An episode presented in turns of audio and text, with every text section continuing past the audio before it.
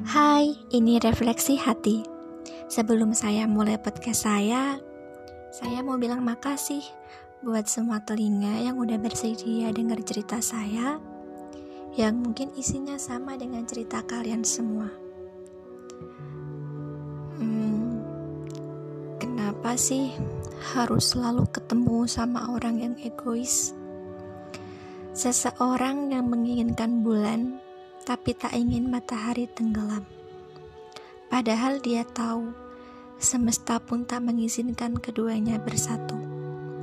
Hari ini saya ingin bercerita tentang seseorang yang telah membuat saya bingung. Hidup memang hanya tentang kebingungan, tentang pilihan, dan kebingungan dengan pilihan itu sendiri. Terkadang kita harus memutuskan sesuatu yang bila dipertahankan akan melukai diri sendiri, dan jika dilepaskan akan membuat keraguan dalam hati. Itulah hidup, tentang kebingungan yang pada akhirnya menguras pikiran untuk sekedar mengambil sebuah keputusan. Keputusan yang apabila kita putuskan belum tentu hasilnya akan sesuai dengan harapan. Dan lagi-lagi, ini tentang spekulasi. Takdir yang tidak bisa kita rubah, hanya cara pandang kita yang harus dirubah. Masih saya ingat benar, saat itu saya tengah dekat dengan seseorang yang menurut saya sesuai dengan kriteria saya. Kami saling mengenal tanpa sengaja melalui grup WhatsApp. Berawal dari percakapan singkat di ruang chat, kedekatan itu pun berlanjut.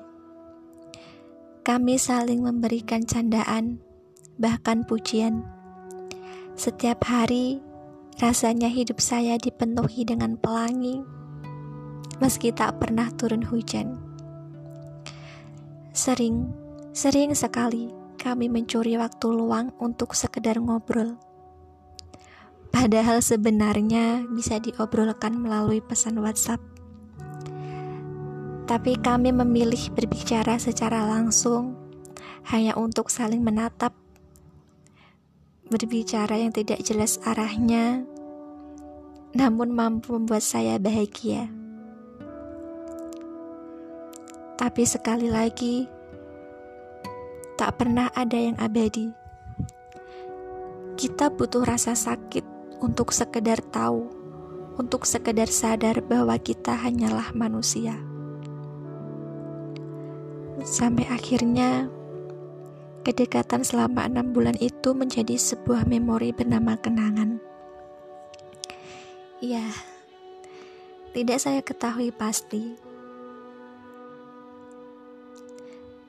Tidak saya ketahui pasti apa sebabnya. Dia yang awalnya selalu menjadi orang pertama yang saya hubungi saat bangun tidur, tiba-tiba pergi dan seolah membuat saya ingin terus tertidur.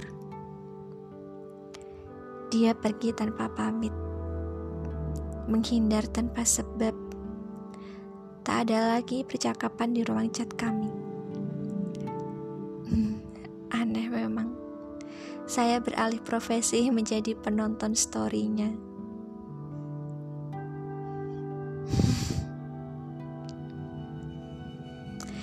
Dia berhasil membuat saya patah hati hanya dengan menyentuh gambar pesawat di kolom status WhatsApp. Terkirim gambar dirinya bersama seorang perempuan dengan caption, Kukira kopiku manis, tapi ternyata dia lebih manis.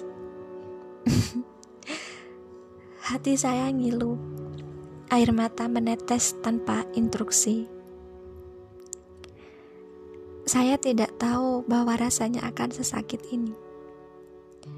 Berkali-kali saya mengutuk diri saya bodoh, sebab seharusnya saya tak merasakan sakit, karena memang saya nggak punya hak untuk sakit.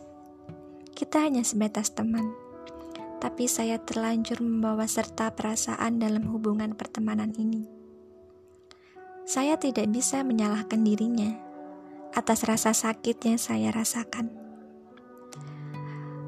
Ah, sudahlah. Ucap saya pada hati yang terlanjur hancur. Berbulan-bulan saya berusaha melupakan dia. Padahal rasa sayang bukan untuk dilupakan namun diikhlaskan. Orang-orang di sekitar saya berusaha membuat saya lupa pada seseorang yang telah dengan sengaja mempermainkan hati saya ini.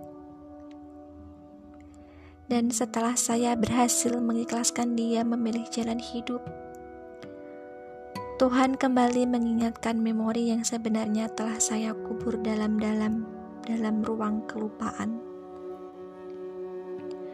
Namun hari ini saya kembali mengaisnya. Ya, dia datang lagi dengan sikap sebaik dulu. Dan saya tidak tahu harus bersikap seperti apa. Mungkin jika kalian berada dalam posisi saya saat itu, kalian juga akan bingung harus bersikap seperti apa. Ingin bersikap ramah, tapi saya masih menjaga hati saya untuk tidak sakit yang kesekian kalinya. Ingin bersikap acuh, tidak mungkin kita berteman sekarang. Saya marah, benci. Kenapa harus datang kembali saat semuanya mulai membaik?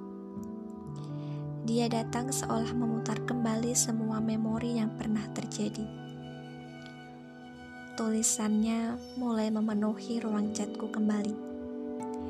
Dan potret bersama perempuan lain dengan caption menarik juga lalu lalang di kolom story. Saya tidak habis pikir betapa jahatnya dia memperlakukan saya.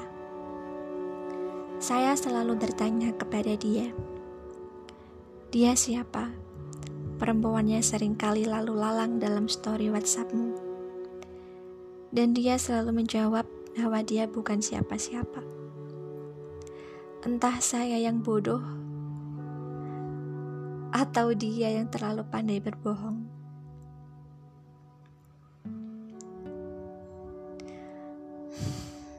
Kali ini diskusi dulu ya sama hati.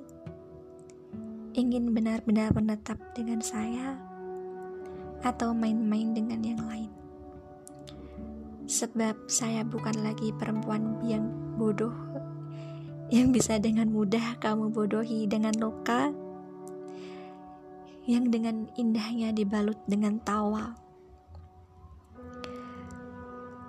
Saya berterima kasih banyak pada seorang laki-laki yang telah membuat saya hancur.